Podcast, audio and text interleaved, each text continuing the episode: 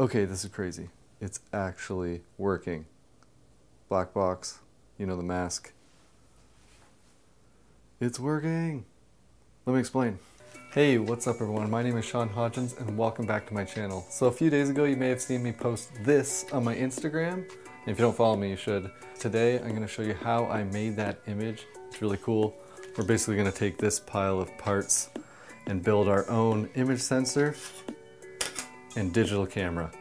It's gonna be cool. Let's go.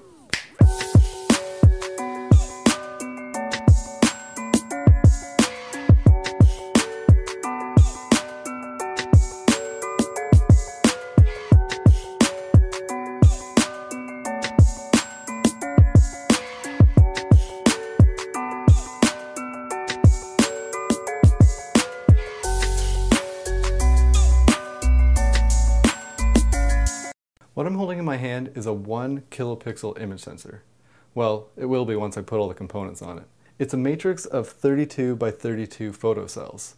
To put the size in perspective, most camera phones today on average have a 12 megapixel image sensor. That's over 12,000 times more pixels than what you see here. Even the original Game Boy camera had four times the amount of pixels. Let's take this video for example. If you're watching in 1080p, it's 1920 by 1080. So let's square it off and make it black and white. So now it's 1080 by 1080. Now here it is at 1000 pixels. Now 500. Now 100. Now 32 by 32, the same density as the image sensor I'm going to build. It's pretty difficult to make out some details at this resolution, but let's shrink it down to its original pixel density. Isn't it amazing how the details come back? Since this image sensor has over a thousand components on it, I know it's going to take me a super long time. So I'm going to design some of the frames and start the 3D prints now and hopefully everything will be finished around the same time.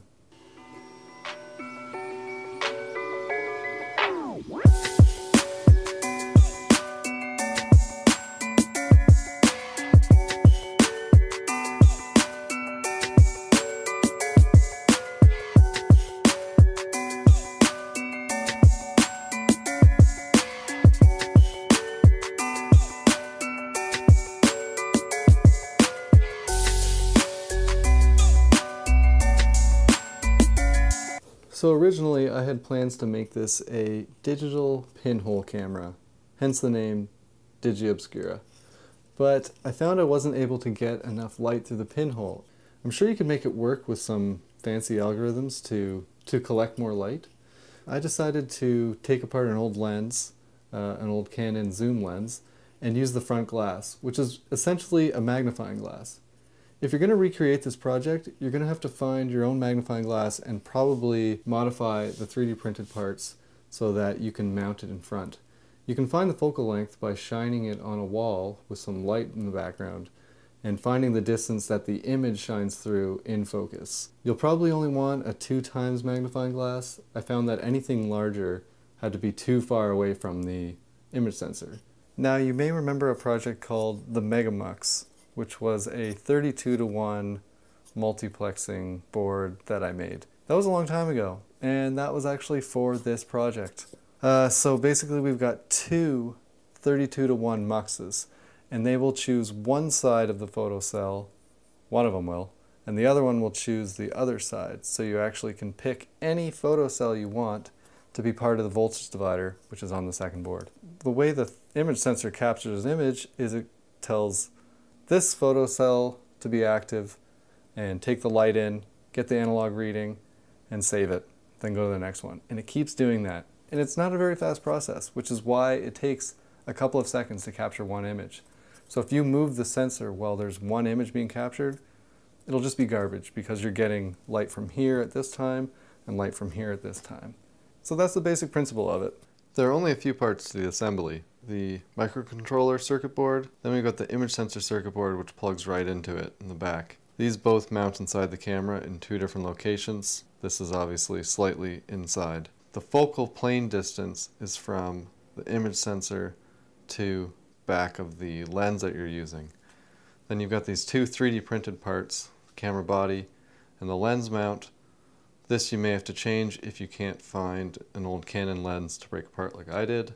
There's plenty of different options to use here, and that's why this is mountable. So you can change the distance, you can change this thickness here. So if you need yours to be further away, then you can make this thicker or thinner and it mounts on there. And then the lens sits inside there. And then it all goes together like this.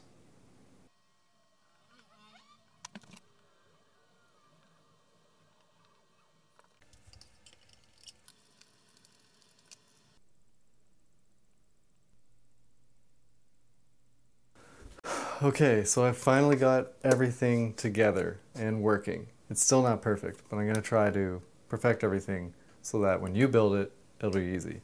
I've got the camera body, it's a little bit different than I originally planned, and I've got the lens mounted out front. The cool thing about this is I've also included an OLED screen, a shutter button, and an SD card, which means it's basically just a portable digital camera. Pop the battery in, and you go out take some shots. Now when I was testing this, I hooked it up to my computer and I basically ran it like a webcam. So the first program that I ran I used a program called processing which would basically send a value to the Arduino. The value would be which pixel it wanted to know what how much light was coming in and then this would send it back and it would do this over a thousand times and you would get an image. Now this helped me debug a ton of things. I even set up a little laser to be on one pixel because I was trying to debug some bridges and soldering issues and programming issues, but it's finally working. So, what do you do when you have a working digital camera? You take some pictures. So you might recognize this guy. He's going to be the subject for the photo. I was also testing out using a black and white grid here, but he's got some good contrast. I've got a black book behind it. And when I pop the battery in, turn on and we will throw the SD card in. Now, because the shutter takes like five seconds, um, you don't want to be touching the camera at all or you might get blurry lines and things like that. And you also need a lot of light. So I was considering putting some LEDs out front so that it actually turn on when it's taking the picture. Maybe version 2. But right now I just use a flashlight and it says camera ready on the OLED screen and then we'll take a picture. It says three, two, one. And now it's collecting the data. And it should save to the camera. There you go. There's one photo. We'll do another one. Cool. Now let's open these on the computer. So let's throw the SD card in and we'll see the photos that we just took. And you can see they're super small, but they're only 32 by 32 pixels. It's pretty incredible that this actually works. I'm still amazed. You can see the details in the mask. Everything's in focus. As focused as you can get with 32 pixels. As I mentioned earlier, with the Game Boy camera, they actually only had four different contrasts. And with this, you have 8-bit, uh, so 256 different grays. Now let me try a few portrait shots on myself, see how they turn out. So here's the images I just took. What's cool is these come out of the Arduino as a bitmap file. So if you take the SD card right out of the Arduino, it actually makes the file that your computer can open as an image, straight from the camera. So these actually turned out really awesome. So I can't believe the detail that is actually in these photos. But since this is an image photo, one of the coolest things is you can actually import these into Photoshop and manipulate the image as you would any photo. Change the contrast. Because there's a lot of tricks that digital cameras will do to make a better image. And you could actually build that into the Arduino firmware if you knew how to do that. Obviously, as you enlarge it, the details go away. One of the things I noticed is since the scan rate of the sensor is so low, that means each pixel is being turned on very slowly, you will actually pick up frequencies in LED lighting or overhead lighting and it will pick up different brightnesses. So I actually have some examples here of photos I took with the flashlight on a lower setting and you'll see that you can't see the image because each pixel is picking up a different amount of light because it's actually strobing with a pulse width modulation. That's how it dims an LED. But it works. It's a fully DIY image sensor built from scratch. I know I used a lens from a Canon camera, but I'm sure there's some smart people out there that could probably get the pinhole to work. As I'm sure you're all aware, these projects are open source and they will never be behind a paywall. However, if you want to support the channel, consider becoming a patron on Patreon. The photocells alone in this camera cost around $200, and that's because there's just so many of them. And I can attribute most of those costs to my patrons. So the support is very welcome and helps me develop other projects. Anyways, everyone, you know the deal. Be good and have a good night.